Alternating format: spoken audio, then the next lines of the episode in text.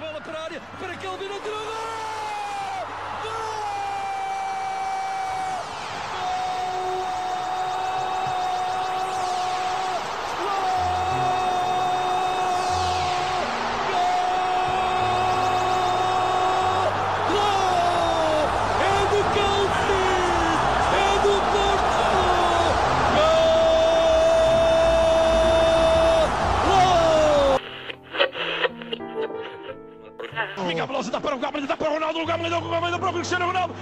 Cristiano Ronaldo, vai para Cristiano Ronaldo, mete, mete, mete, mete, mete, mete, bateu, gol, gol, gol, gol, gol!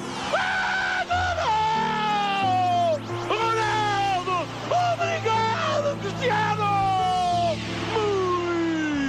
Muito obrigado!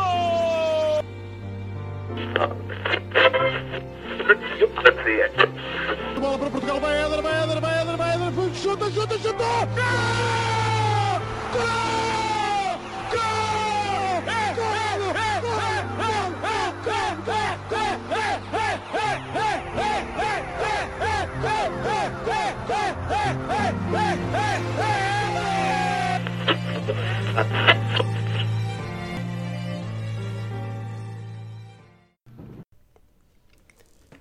Hello and welcome to the Portuguese Football Podcast. My name is Brian Fonseca and I'll be your host today with what will be our sixth episode. Uh, we started a little over a month ago and it's been a very fun journey so far, albeit short. Um, having a great time doing this every week.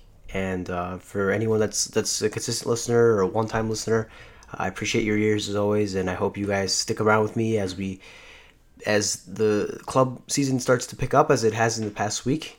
Uh, we'll get right into that with plenty of action in the transfer market. But before we do, I do want to kind of put a bookend on the, the national team's performance at the Confederations Cup. As we discussed in the last episode, which was an entire rant of my thoughts on their performance against Chile, I truthfully did not watch the third place match live. Uh, it was on at 8 a.m. Eastern Standard Time in the United States, so I was silently in bed on Sunday morning. I woke up to them winning 2 1 against Mexico, and I did see extended highlights. I don't have much thoughts on how they played because, frankly, it doesn't matter. The game didn't matter, and as much as some of the players showed that they cared, third place may as well be last place because it, it simply doesn't matter. The podium of the Confederations Cup is, is irrelevant. Can you tell me who was in the podium of the Confederations Cup in 2009? No. I know Brazil won. They beat the United States. It, I don't know who won third. I thought Pepe showed his undying passion for the Portuguese national team once again. Uh, the way he celebrated scoring that equalizer in the 90th minute. Um, he's my favorite um, non-Portuguese player on the Portuguese national team of all time. I don't think he's the best. I think that obviously Deco. I thought I think Deco was the most talented non-Portuguese player to play for the national team, but he didn't show one percent of the passion that that Pepe does. I will never forget watching the final of the Euro 2016, and after Portugal won, seeing Pepe vomit on the pitch because he gave literally everything he had. He sur- surrendered everything to win that match, and he was he was one of the best players of the not only the final but of the tournament, but especially so in that tournament. He was just magnificent.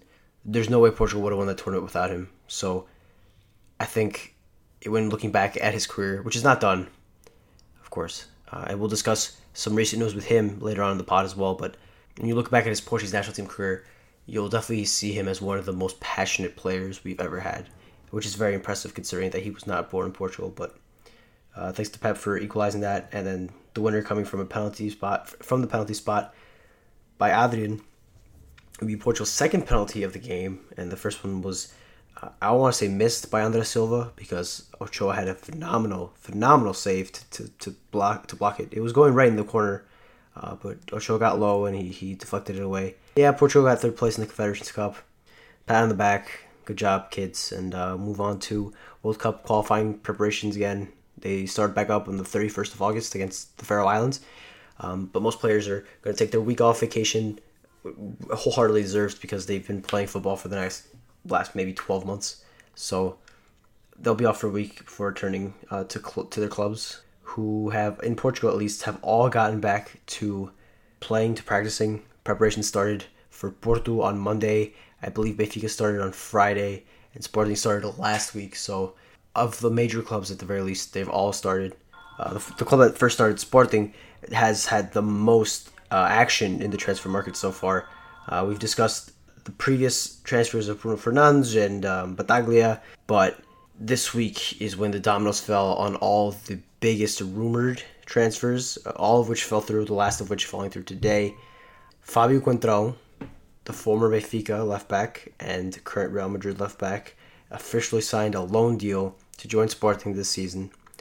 This caused a major, major stir in Portugal, and to understand it, you'll need some context. Fabio Coentrão, growing up, was a Sportingista. He was a massive Sporting fan as a kid. He's told the story before. Uh, he remembers being four or five years old and watching his family watch the matches and, and vibe with the matches and share that passion that all Portuguese football fans know that they have for their club. And he understood the passion, but he didn't quite understand why they had it until he started playing football and understanding football. And from there, he was hooked. He was a Sporting fan. But where his professional opportunities lied were with Benfica. Uh, he played for Rio and impressed there enough to get signed by Benfica. Uh, play under Jorge Jesus, who was monumental and instrumental in moving him from left wing back to left back, where he was a, became a world class player. At one point, could have been argued to be the best left back in the world. Um, once he transferred to Real Madrid, and he would kiss the emblem every time he scored a goal. He showed passion for Benfica, showed high professionalism, played hard every match, and it was it seemed clear that he loved Benfica, and he kind of, you know, put his foot in the fire around 2015 when uh, there were rumors of him returning to Portugal, uh, to Benfica, and then there's rumors of him joining Sporting or Porto, and once those rumors of him joining Benfica's rivals popped up, he was quoted as saying, if he were to play again in Portugal, the only club he would play for is Benfica. And that comment is what has been kind of spinning around now. Uh, people on social media calling him a snake, saying that he lied, and that all those all, all the kisses of the badges and the celebrations and all the words he said meant nothing. Um, it, it, perhaps the biggest stir caused when he was on a video posted by the Sporting's official account, uh, Twitter account, where he said that he may have played other places, but he was always made of Sporting. It's argued that that is part of like the the new uh, marketing campaign, uh, made in Sporting, that um, made of Sporting, that the club is starting. But it's it's clearly a direct shot at Benfica, and it's not getting taken well by Benfiquistas, while Sportingistas are just soaking it up.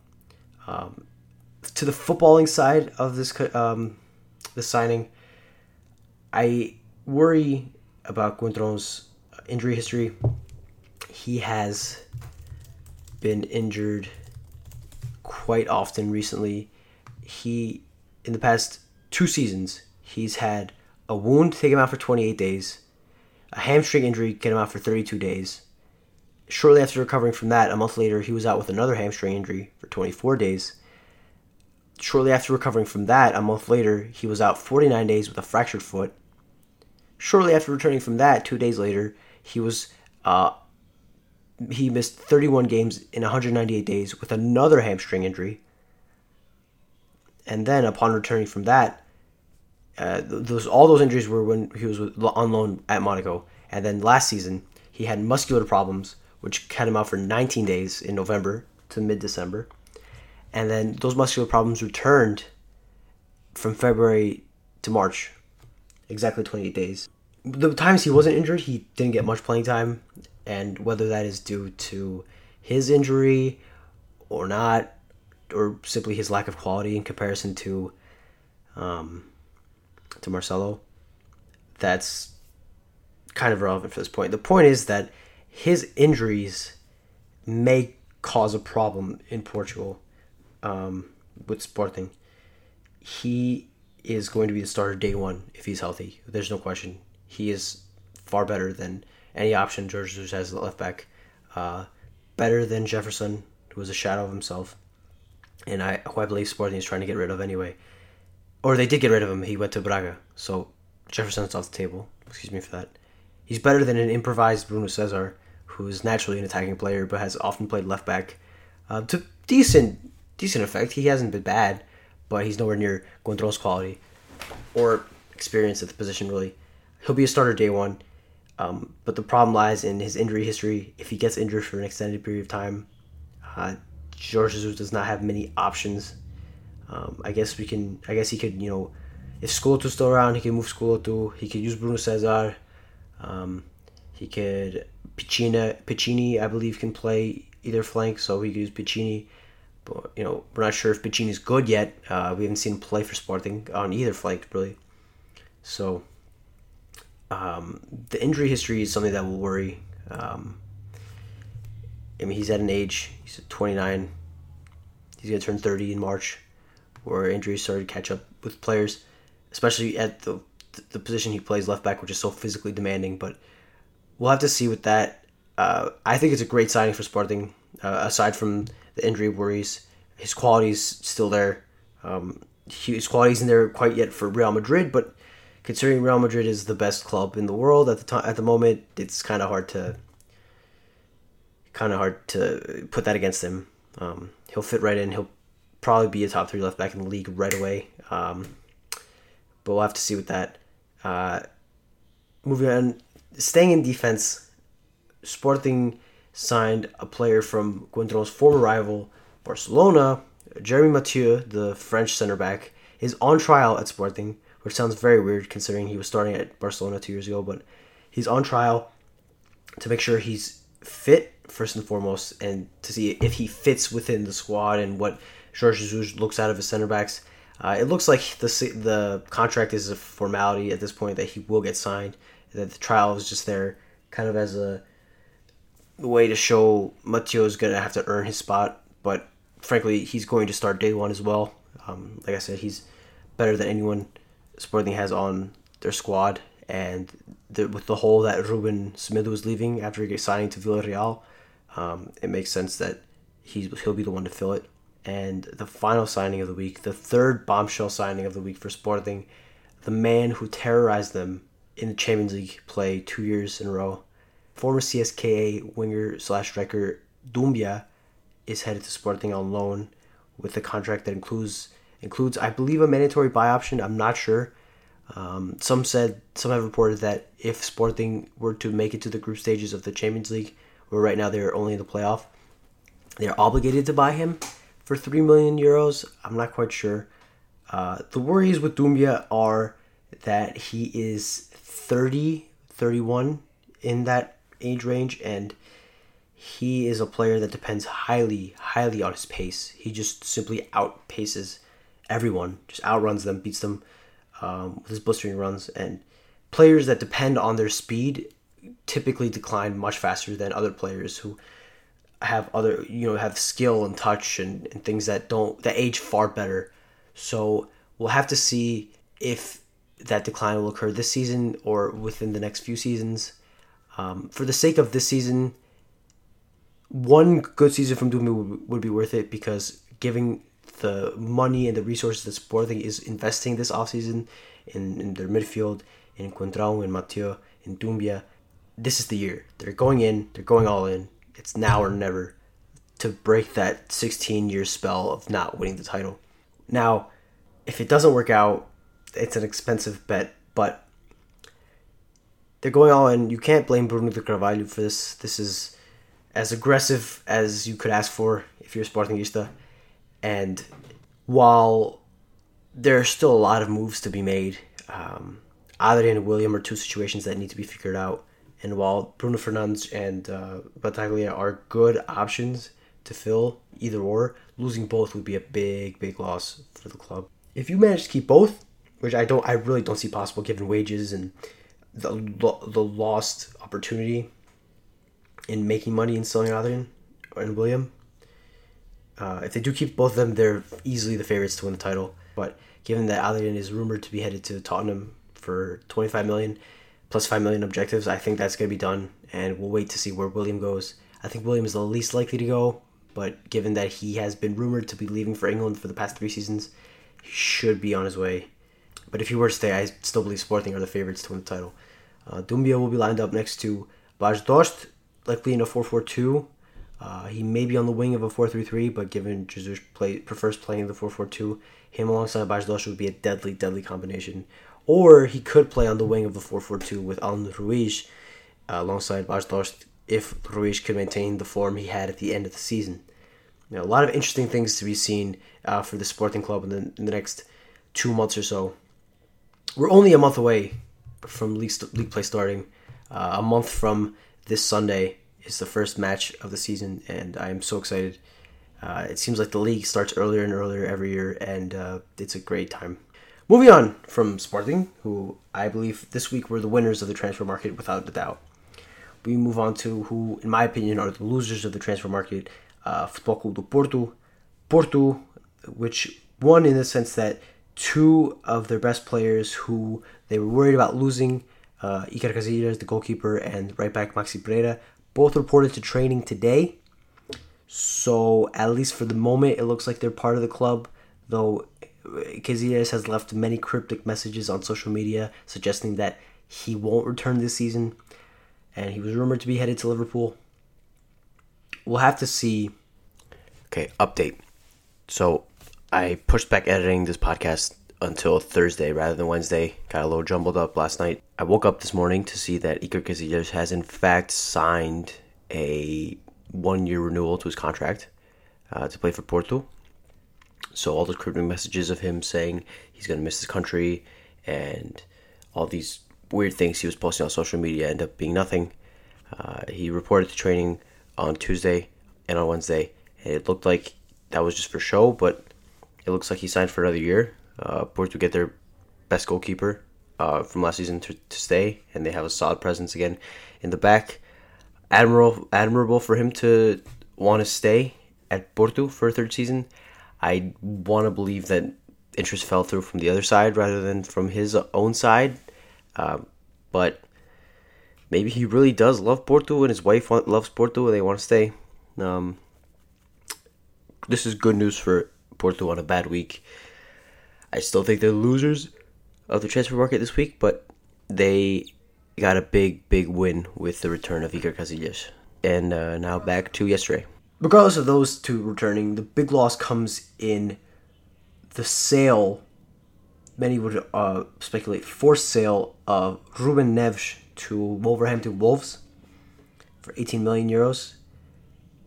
Neves is a young, an unpolished product, let's say, in defensive midfield, but he is one of the best prospects in the league in the country. He is worthy more of 18 million just off his potential alone. And he was sold for 18 million to Wolves, a club in the second division in the Championship of England, solely for the fact of his agent being Jorge Mendes, which is a shame because he'll probably get he'll probably slot right into the starting 11 despite the fact that the, the manager Nuno Espirito Santo was the one that kept him on the bench at Porto last season. Regardless, he'll probably slot right in given that he's better than any player that Wolves have right now, according to the comments I've read on, on social media uh, from from supporters. That's as far as my research went, frankly, into this. But I can assume that given his quality, he'll he'll start and get plenty of minutes. Even then, it's not a quality league where he'll learn to play his best. He he does best because of his technical skill, of his vision, but he is going to be playing in a physical league where a lot of play is just winning the ball physically and using your body, which is not his strength. So I guess maybe he'll develop a new dimension to his game, but he won't develop much on the, the things that make him best. It's a shame that such a talented player has to leave to play for this team because of his agent. Deal is good for Porto because they have Danilo playing his position and he's uh, unmovable in the um, in the starting eleven, and they get 18 million out of it. But personally, for for Ruben Neves, it's not a good deal. Porto has yet to have much action in buying in the transfer market though it's still early. As it stands right now, I think if Sporting are the favorites to win the title, given these transfers, I think the way it stands now, given the transfers this week, the way it stands now, Sporting may be the favorites. I think Porto are the least favorite of the top three to win the title, um, given that they have not improved the squad from last season, which had plenty of holes. They're likely to lose Brahimi after losing Ruben Neves. It's not looking good for them right now. Though, as I said, there's still two months left in the transfer market, and plenty of changes can happen. and they're still the winner transfer market as well, given that they don't fall into too deep of a hole in the beginning three or four months of the season. Moving on to the final, uh, Grand uh, Benfica they signed uh, two goalkeepers this week after losing Ederson to Manchester City a month ago. Bruno Varela, the academy product who was sold to Vitória Setúbal last season, is bought back using the buy- buyback clause in his contract, uh, back to the Luz. And Andre Moreira, I believe also an academy product who was sold to Atletico Madrid, is back. Um, also a Mendes client. He's back to um, Estádio da Luz. Uh, speaking of Mendes client, I guess I'll take this opportunity to say that uh, I was going to use Neves as the Mendes minute, but because he was so important and uh, part of the main discussion, we'll keep him as the Mendes minute, but we won't have this segment this week for that. Uh, but anyway, if you get those two goalkeepers, um, and this, who will start in goal for Benfica is still very much in the air. They still have uh, Julio Cesar on contract. Andre Moreira is a talented young prospect in goal, though he may be injury prone, given the fact that not injury prone, mistake prone, given the fact that he hasn't played much in the past couple of seasons. Whereas Varela is also young, and he has played plenty at Setúbal, and he was impressive, especially against Benfica last season. Um, we'll see what they do. I think at least one of them has to be loaned out between Moreira and Varela because you can't keep the three goalkeepers who can start in this league on the same club. Um, I think Varela, if I if I had to put money on it, Varela will be the one that that is loaned out simply because he shining in Setúbal, and I think he could use one more year of development to uh, get to the level where he could start for uh, for Benfica. They haven't sold anyone this week, as far as I can remember. Though, as I said, I mean it's still early, early, early in the in the transfer market, and much much can happen. As I mentioned before, Pepe uh, has moved in the transfer market. After much, his contract with Real Madrid is over, so he was fair game to anyone he wanted to sign for. Much was speculated that he was practically signed with PSG. It was a formality for his announcement, but it turns out he signed on to play with Ricardo Quaresma at Besiktas in Turkey. Uh, signed on for a ridiculous salary. I believe he's making four million a year plus five thousand euro, uh, a five thousand euro bonus with every match he plays, which is ridiculous. I don't know how these Turkish teams get this money, but ridiculous. Um, and he's all signed up for two years, whereas PSG was only offering a season. Um, good fit for him. I think he has quality to play in a better league. I think he could still start at Real Madrid. Um, it's it's kind of sad that there was a falling out there, but uh, I still think he has two, three more years of top, top, top football to play. So, kind of disheartening to see him play at Besiktas in the Turkish league, but it is what it is, and um, all we can hope for is he maintains his form for the World Cup and that he's uh, that he's happy. So that's all I have this week. Big week in transfers for Sporting, and I'm sure, or at least I'm expecting that the other clubs catch up uh, over the next couple of weeks. Football's a bit slow right now, so typically we could expect every week to be around 20 to 30 minutes like this episode. Um, once the season kicks off and I have time to kind of catch up on the games, uh, we'll have more analysis and talks about the league. There'll be more to talk about. Uh, but for now, we can only speculate. If I really wanted to extend this, I could include the email scandal and all the new stuff that's coming out, and uh, the, a report that Benfica is the, the club with the second most debt in Europe.